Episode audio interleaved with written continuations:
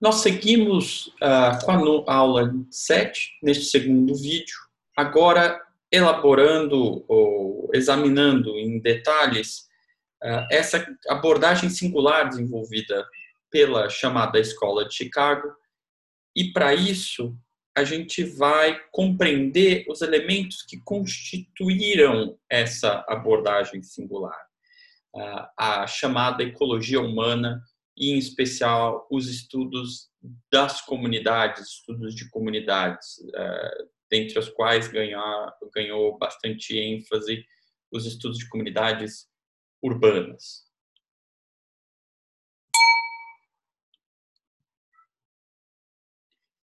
O que a gente vai fazer nesse segundo vídeo é basicamente explorar os elementos constitutivos dessa abordagem.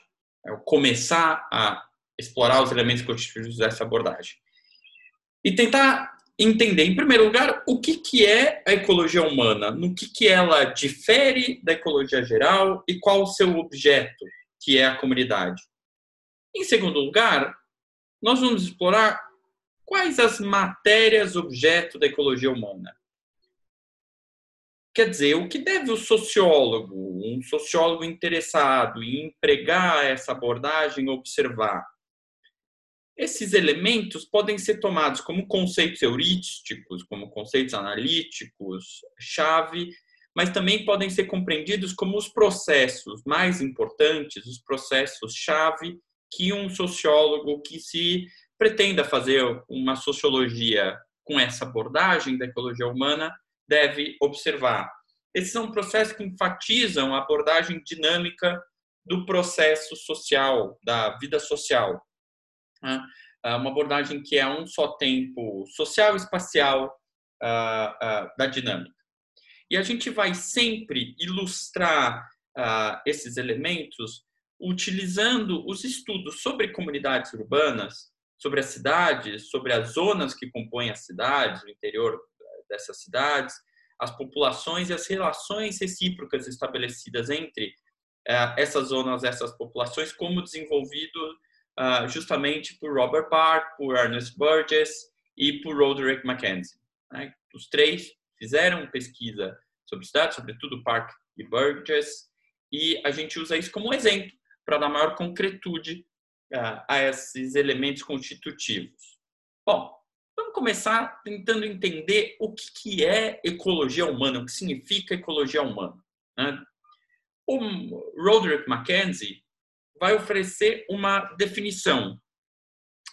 Ecologia humana, ele afirma, é o estudo das relações espaciais e temporais dos seres humanos, como afetadas por forças seletivas, distributivas e de acomodação do ambiente. Vocês veem aqui a grande ênfase dessa abordagem sociológica no contexto espacial e temporal. Isso que eu estava dizendo né, sobre o que eu estava falando no vídeo anterior é uma concepção que enfatiza, em primeiro lugar, a base espacial das relações sociais. Continuo aqui citando Roderick Mackenzie agora em outro texto, ah, esse que vocês leram justamente. Na luta pela existência, a organização social dos grupos humanos se acomoda às relações espaciais e de subsistência existentes entre os ocupantes da mesma área geográfica. Então, a vida social tem uma base espacial. A ecologia humana olha para essas relações espacialmente. As relações sociais são observadas espacialmente. Né? Há uma relação ou uma correspondência entre a organização social dos grupos humanos e as relações espaciais. Olhar para a espacialidade, para a localidade, é uma forma de olhar para as relações sociais. Agora, a ecologia humana também enfatiza o tempo, também os processos sociais também têm uma base temporal. E isso porque as relações sociais estão para a abordagem da ecologia humana sempre mudando. É por isso que a sociologia produzida em Chicago nas primeiras décadas do século XX vai se interessar bastante pelos aspectos dinâmicos da vida social, não só pela estática, mas também por aspectos de mudança, de movimento. Né? são aspectos que vocês viram nesses textos e sobre os quais eu vou falar um pouco mais a seguir, como centralização, descentralização, sucessão, invasão, mas também processos sociais, né, eminentemente sociais, como conflito, como acomodação, como assimilação. O propósito da ecologia humana é investigar os processos, esses processos que eu acabei de falar, pelos quais os equilíbrios biótico e social são mantidos.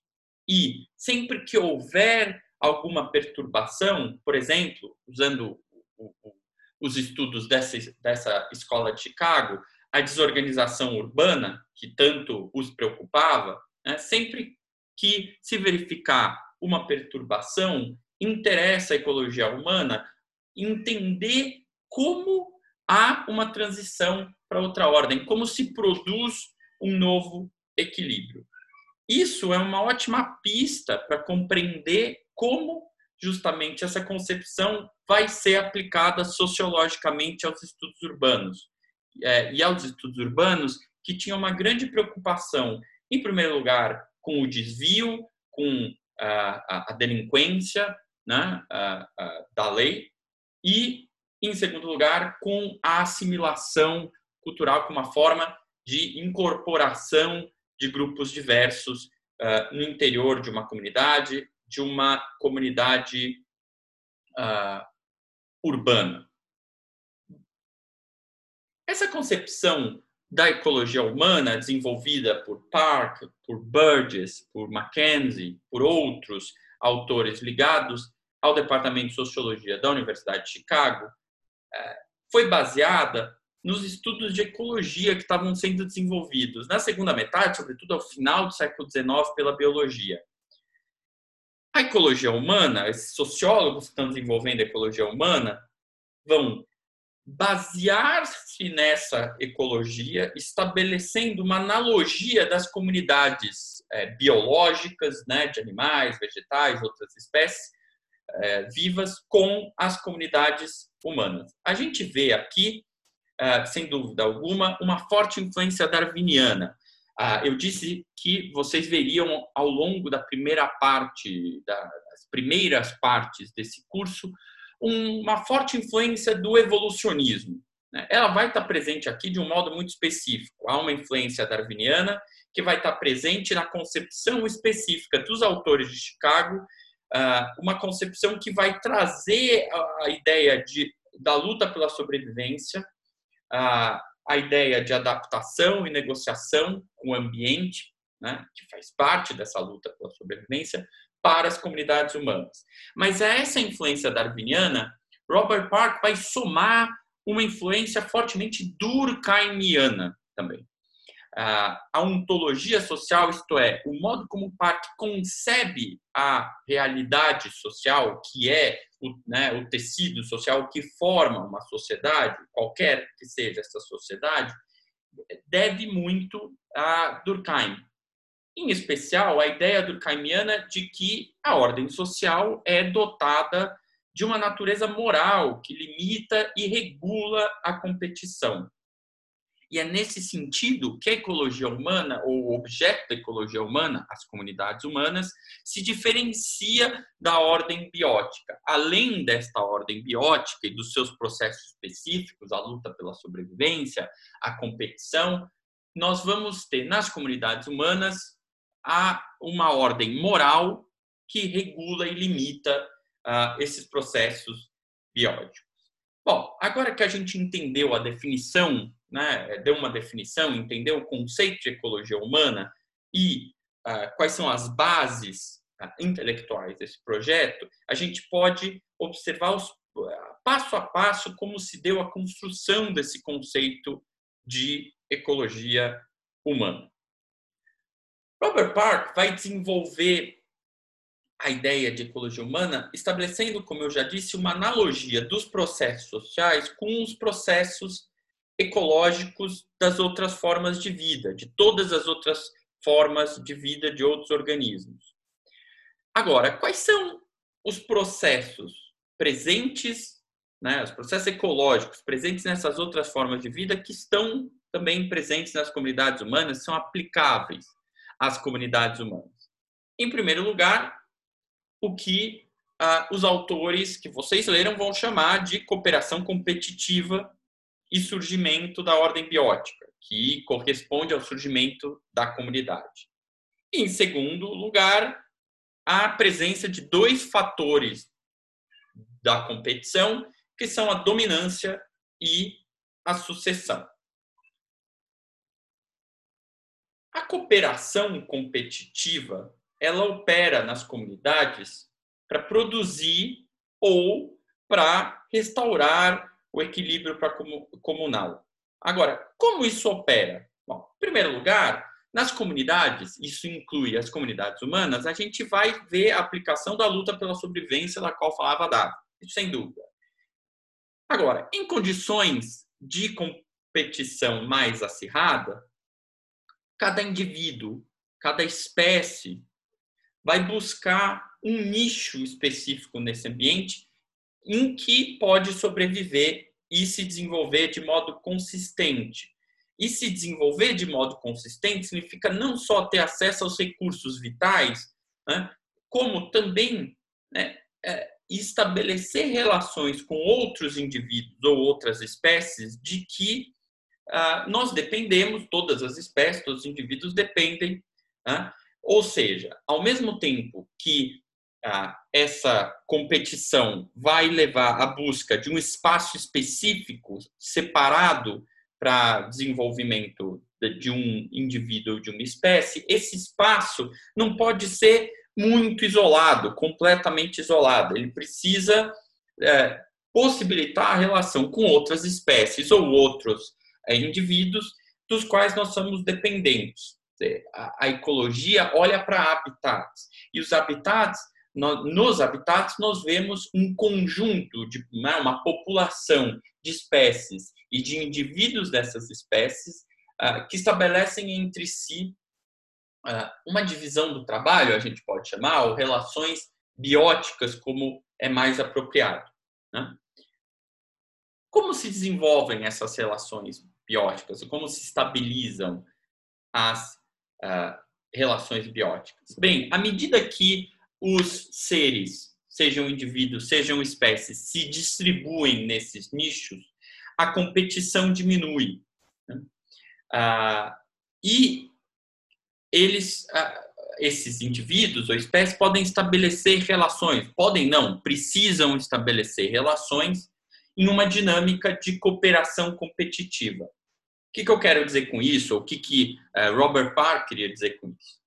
Ele queria dizer que os interesses entre esses indivíduos continuavam né, conflitantes, havia ainda razões para conflito, eles ainda estavam ah, ah, lutando por recursos que são escassos.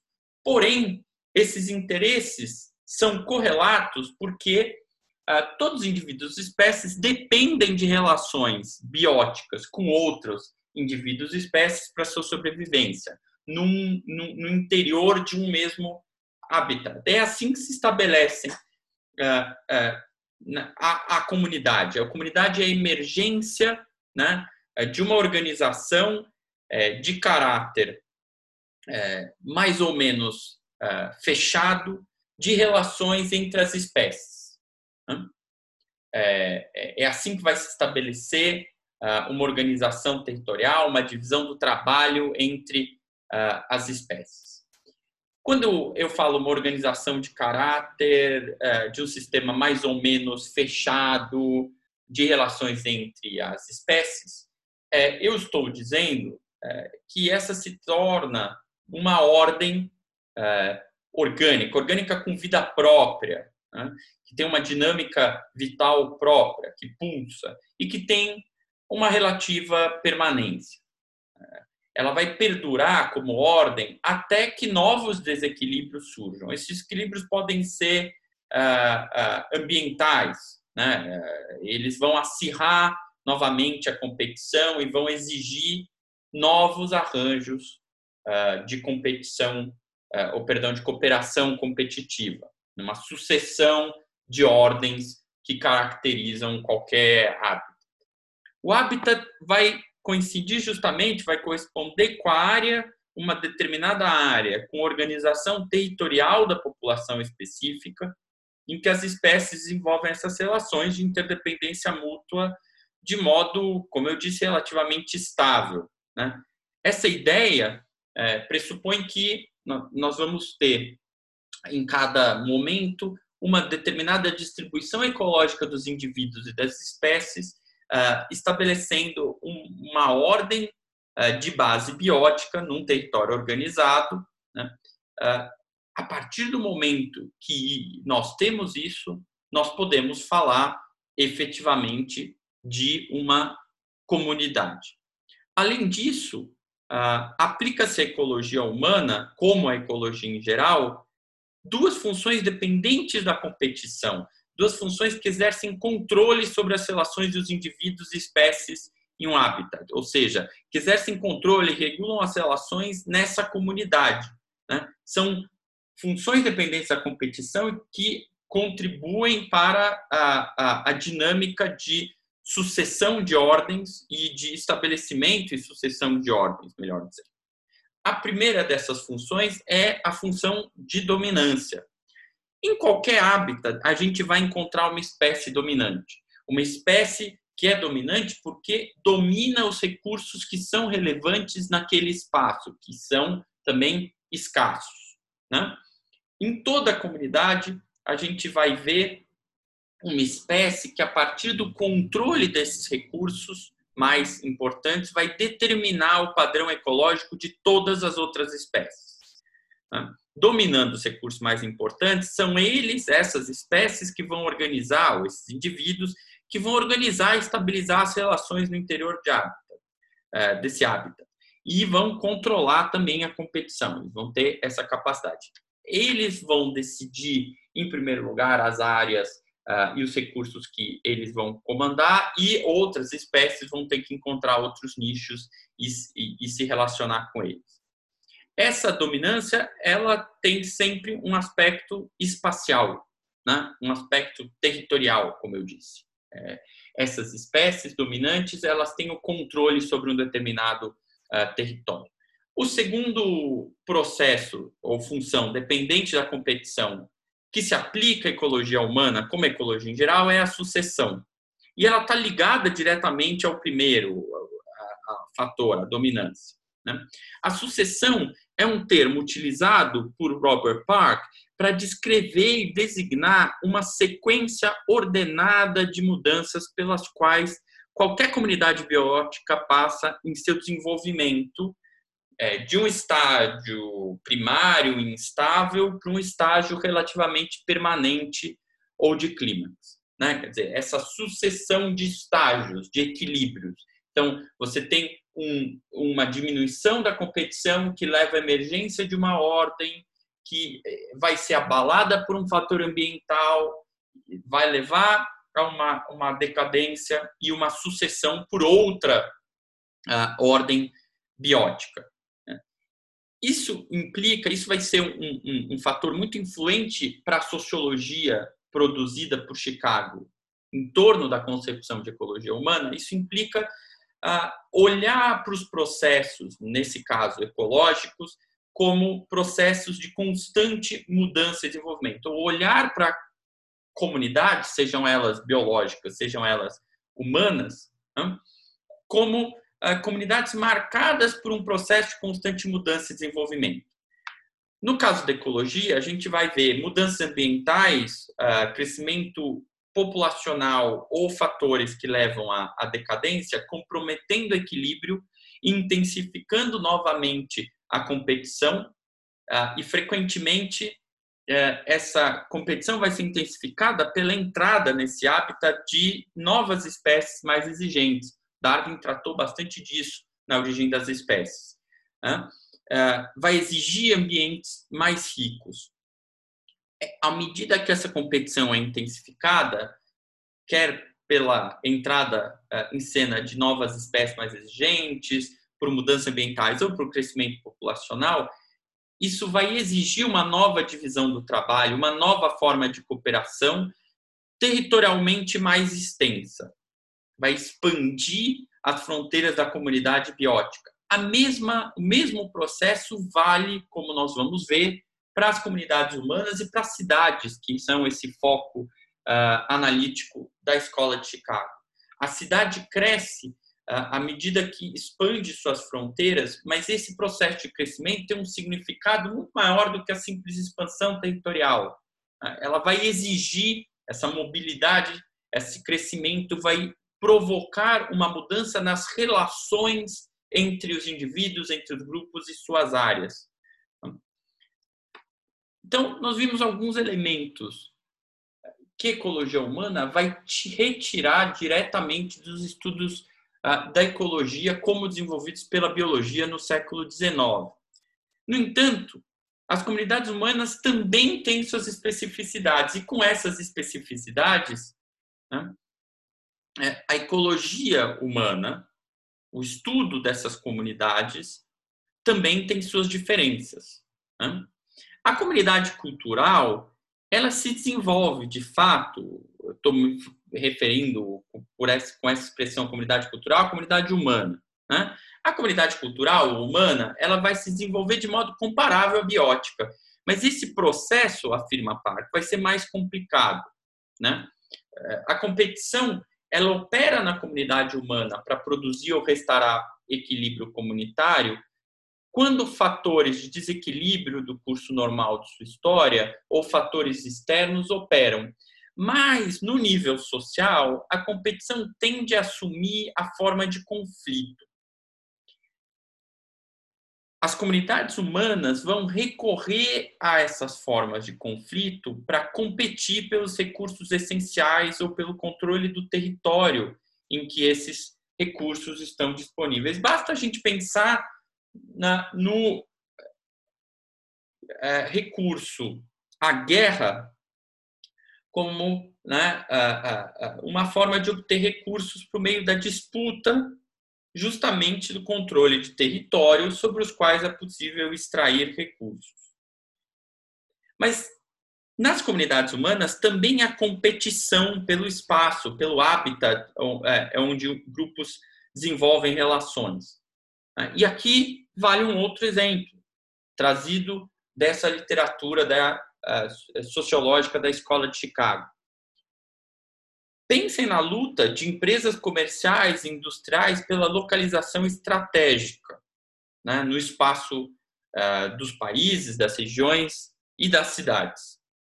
Essa luta de empresas pela localização estratégica vai determinar no longo prazo as principais características especiais, espaciais dessa comunidade, sejam ela uma comunidade urbana, uma comunidade regional, uma comunidade nacional vai determinar como se distribui a população no interior dessa comunidade, é, onde se localizam as áreas por ela ocupadas. Outro princípio que também opera, mas de algum modo diferente, é o da dominância. Né? a dominância vai determinar o padrão ecológico é, dos agrupamentos humanos e, sobretudo, das cidades, e vai organizar hierarquicamente a competição entre as partes que se relacionam na comunidade humana. A gente pode, inclusive, né, chamar esse processo de desigualdades, desigualdades que segregam uh, o espaço. Nas cidades ou nas comunidades humanas, a área dominante vai corresponder aos terrenos de maior valor no mercado imobiliário. Essas áreas dominantes vão, assim, segregar subordinar todas as outras áreas de valor menor e organizar cidades em virtude da relação estabelecida, justamente sempre em relação né, com a área dominante, para qual necessariamente confluem, a, a, conflui a, a população. Né? A, a dominação ela torna-se segregação uh, espacial, sobretudo uh, por fator uh, econômico. Né?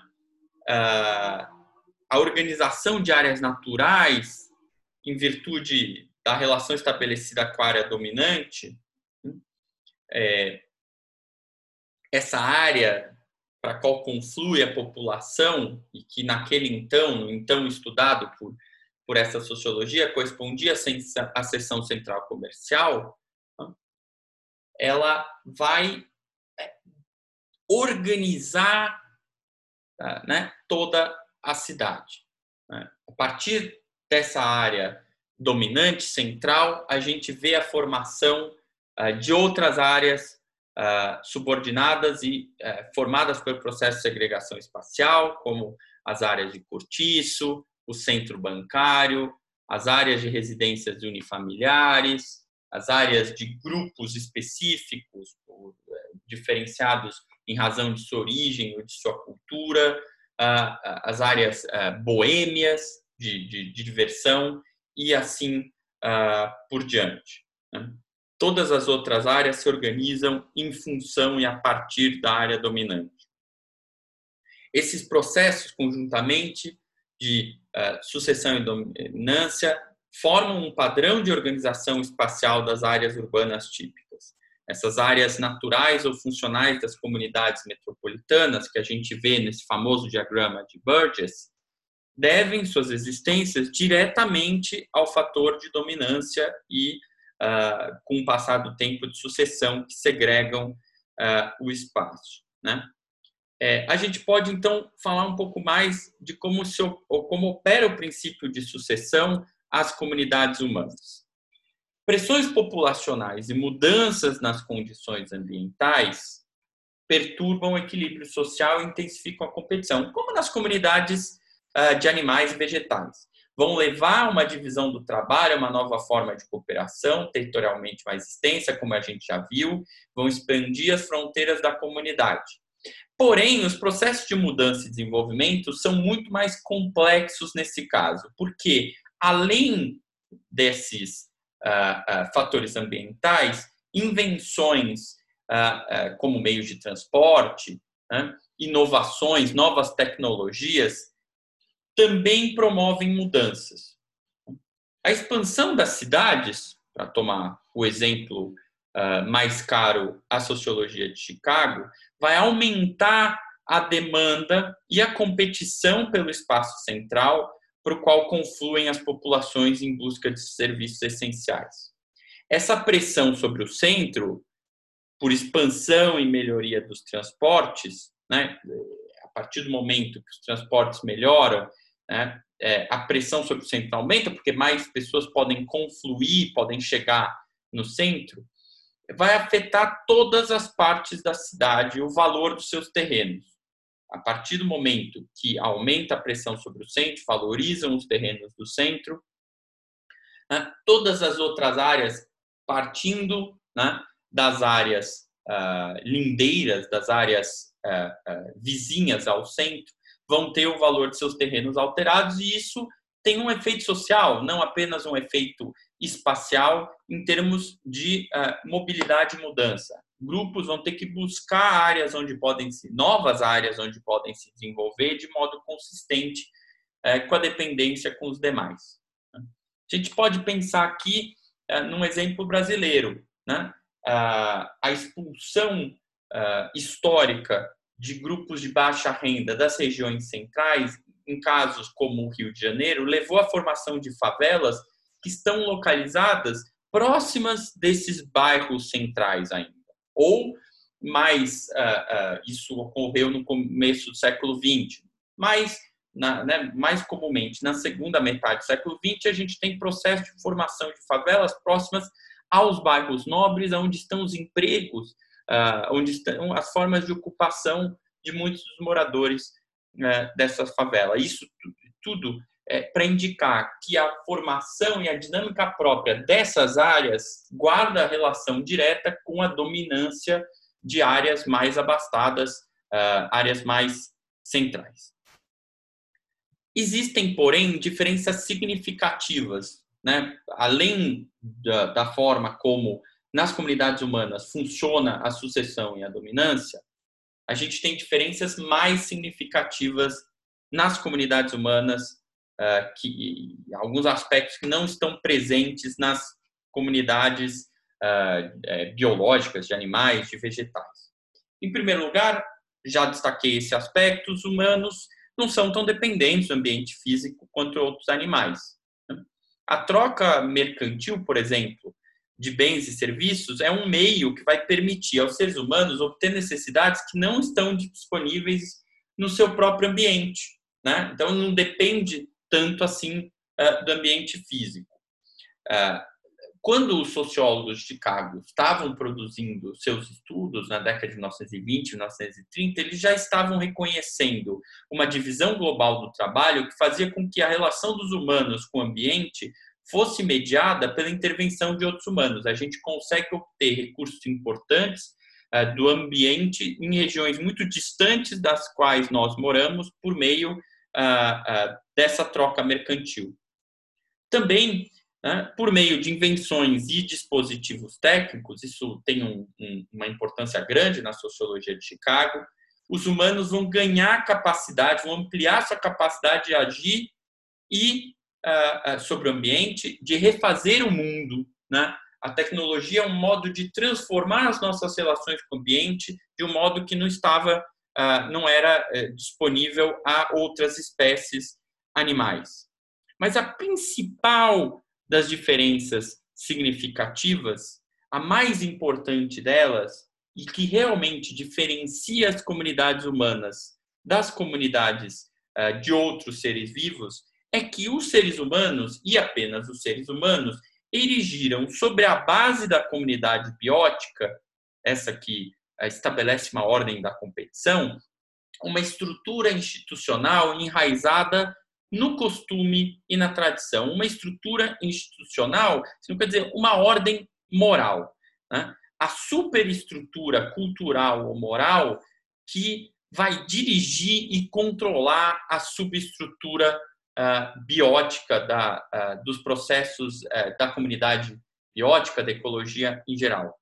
Isso significa dizer que as comunidades humanas elas estão sujeitas à ordem ecológica e os efeitos da competição biótica. Mas que esses efeitos, a esses efeitos se sobrepõem múltiplas ordens sociais hierarquicamente organizadas que vão restringir a competição e vão restringir a competição para promover uma cooperação mais eficaz das unidades orgânicas. Essas múltiplas ordens sociais são né, na ordem uh, uh, hierárquica que Robert Park apresenta. Em primeiro lugar, a ordem biótica, mas é, a partir delas se sobre, a partir dela sobrepõe a ordem econômica, a ordem política e a ordem moral. Essa última ordem moral é o objeto por excelência da sociologia Chicago, vai afirmar nas décadas de 1920 e 1930, baseados naquela concepção amplíssima, uh, ambiciosíssima da sociologia de Albion Small.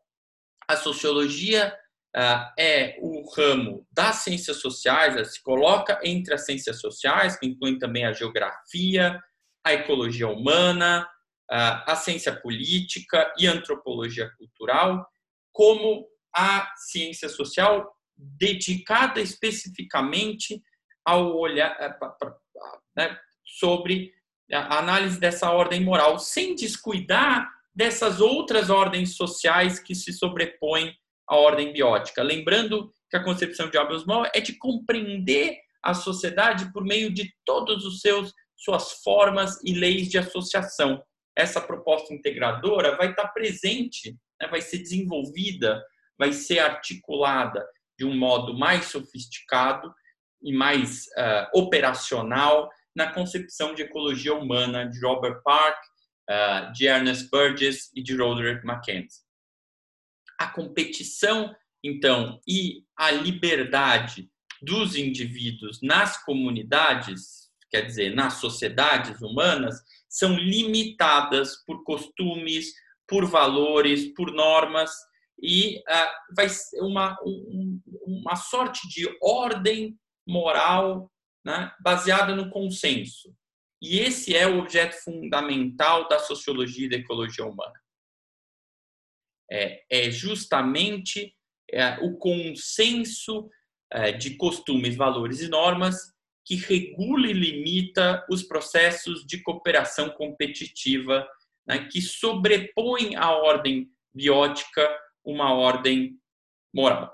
Então, a gente pode finalmente definir o objeto de estudo uh, da sociologia e a comunidade humana, né?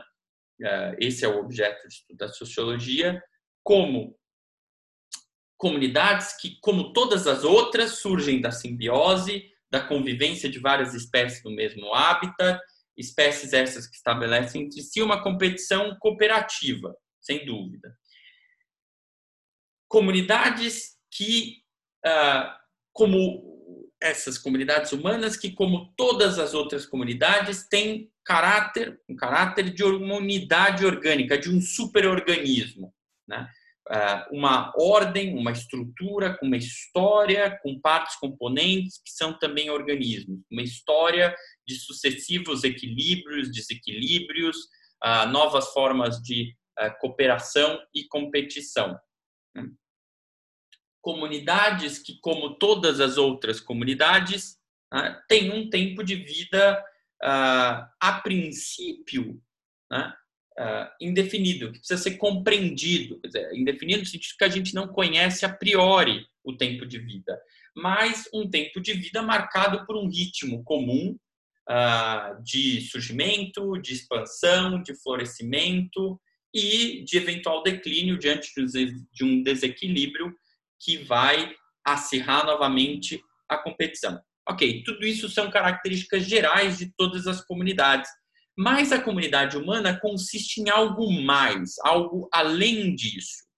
Consiste, em primeiro lugar, numa população, e sobre ela vão se aplicar os princípios uh, da ecologia, como da ecologia geral, animal, como a cooperação competitiva, mas também, e é isso muito importante para diferenciar as comunidades humanas, além da população, a comunidade humana consiste em uma cultura dotada tanto de elementos imateriais, como corpo de costumes e crenças, como de elementos materiais, como um corpo ah, correspondente a esses costumes e crenças, de, ou express, que são expressão desses costumes e crenças de artefatos e dispositivos tecnológicos. A cultura ela é muito importante para as comunidades humanas porque é ela que impõe limites à competição, essa cooperação competitiva e disciplina os seus membros. A cultura corresponde a uma ordem moral que integra e organiza a vida coletiva. Em último é, é, lugar, a gente tem também como um dos elementos constitutivos das comunidades humanas, os recursos naturais do habitat. Aqui a gente vai entender isso como um espaço, um território, uh, um, uma área natural. É, tanto assim que Park vai argumentar que a organização ecológica da comunidade humana corresponde e reflete a sua organização ocupacional e cultural. Quer dizer, a, cultura é importante porque todos os aspectos de uma comunidade humana, é, da, da, forma de vida humana, sobretudo aquela que era observada por sociólogos em Chicago nas décadas de 1920 e 30, como prédios, como estradas, núcleos de população, indústrias, a, a distribuição das tarefas, das ocupações, né? todos os aspectos da comunidade humana são distribuídas espacialmente. A gente pode falar, bom, no habitat, sim, mas em conformidade com forças que atuam no nível da cultura, que faz com que essa distância espacial ou geográfica seja também uma distância social. Aí a gente consegue entender a noção desenvolvida uh, nos estudos urbanos da Escola de Chicago de grupos naturais. Esses grupos formados por pessoas que mantêm entre si relações de interdependência e contato frequente, que vão se distribuir espacialmente né, uh, de acordo justamente com, uh, com esses valores culturais, com esses costumes e crenças, com formas de organização que são também culturais ou sociais. A seleção, a segregação que vai distribuir esses grupos naturais em diferentes áreas uma manifestação claramente espacial, né, tem um elemento, tem uma razão também uh, social. Né? É, novamente atestando essa forte uh, relação dos processos sociais para Chicago com o processo de organização espacial ou da localidade. Toda a comunidade humana, então, está sujeita aos processos complementares de competição, de conflito. Uh, isso é, é, é, é próprio, né? a gente já viu nas outras comunidades, mas também processos que dizem respeito especificamente à interação social e dizem respeito especificamente à ordem cultural, que são os processos de acomodação e assimilação. Né? A acomodação ela é vista como uma forma de regular os conflitos entre grupos humanos uh, pela interdependência, sem superar as diferenças ainda, portanto, né, uh, que eles possam reaparecer. É algo muito parecido com a concepção que nós vimos na semana passada de Lewis Coser das válvulas de escape, mas aqui com uma dimensão mais claramente espacial. A acomodação vai ser vista como uma forma de regular os conflitos espacialmente. Então, distribuindo grupos entre diferentes espaços de uma mesma comunidade, de um mesmo habitat, que não os isole completamente, que mantenha as condições de interdependência. Uma convivência harmônica até certo ponto, ou ao menos uh, pacífica, ou, ou, ou um, um, princípio de tolerância entre esses grupos. A assimilação, por sua vez, corresponde a um processo de inclusão em que nós temos a construção de uma noção de que esses diferentes grupos compartilham uma herança comum, uh, né? E isso se dá à medida que laços de etnia, cultura, idioma, né? uh, religião vão se enfraquecendo. Esse processo de assimilação ele vai ser particularmente importante para a ordem urbana diante da coexistência de grupos de culturas distintas na cidade.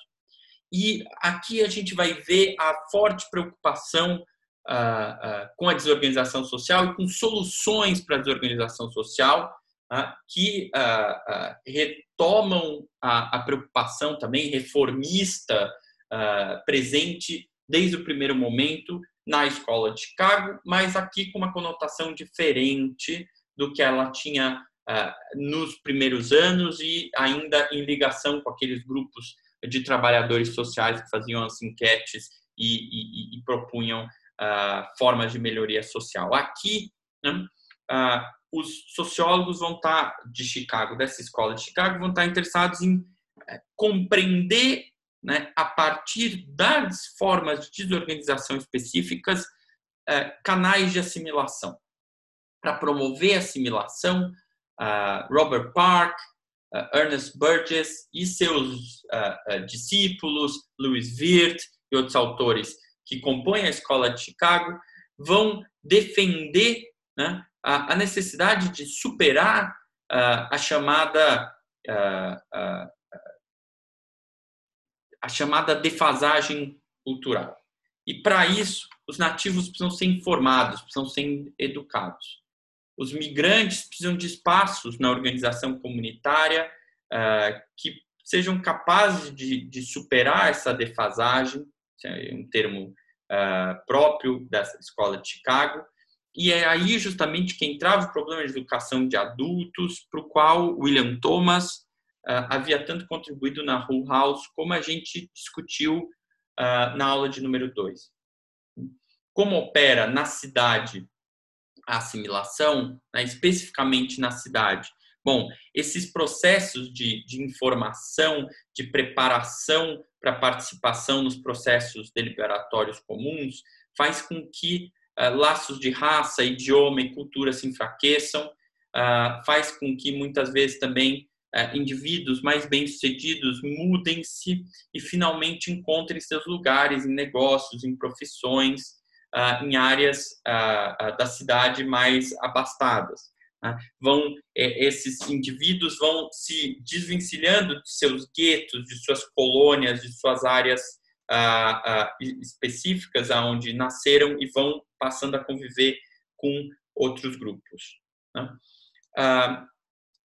Superado, então, essa definição do que constitui ecologia humana e o que constitui o seu objeto, a comunidade humana, a gente pode olhar para os elementos centrais né? O que, que a gente precisa observar ao fazer sociologia seguindo a proposta da ecologia humana, o que eu vou uh, fazer no mostrar para vocês no terceiro vídeo dessa aula 7.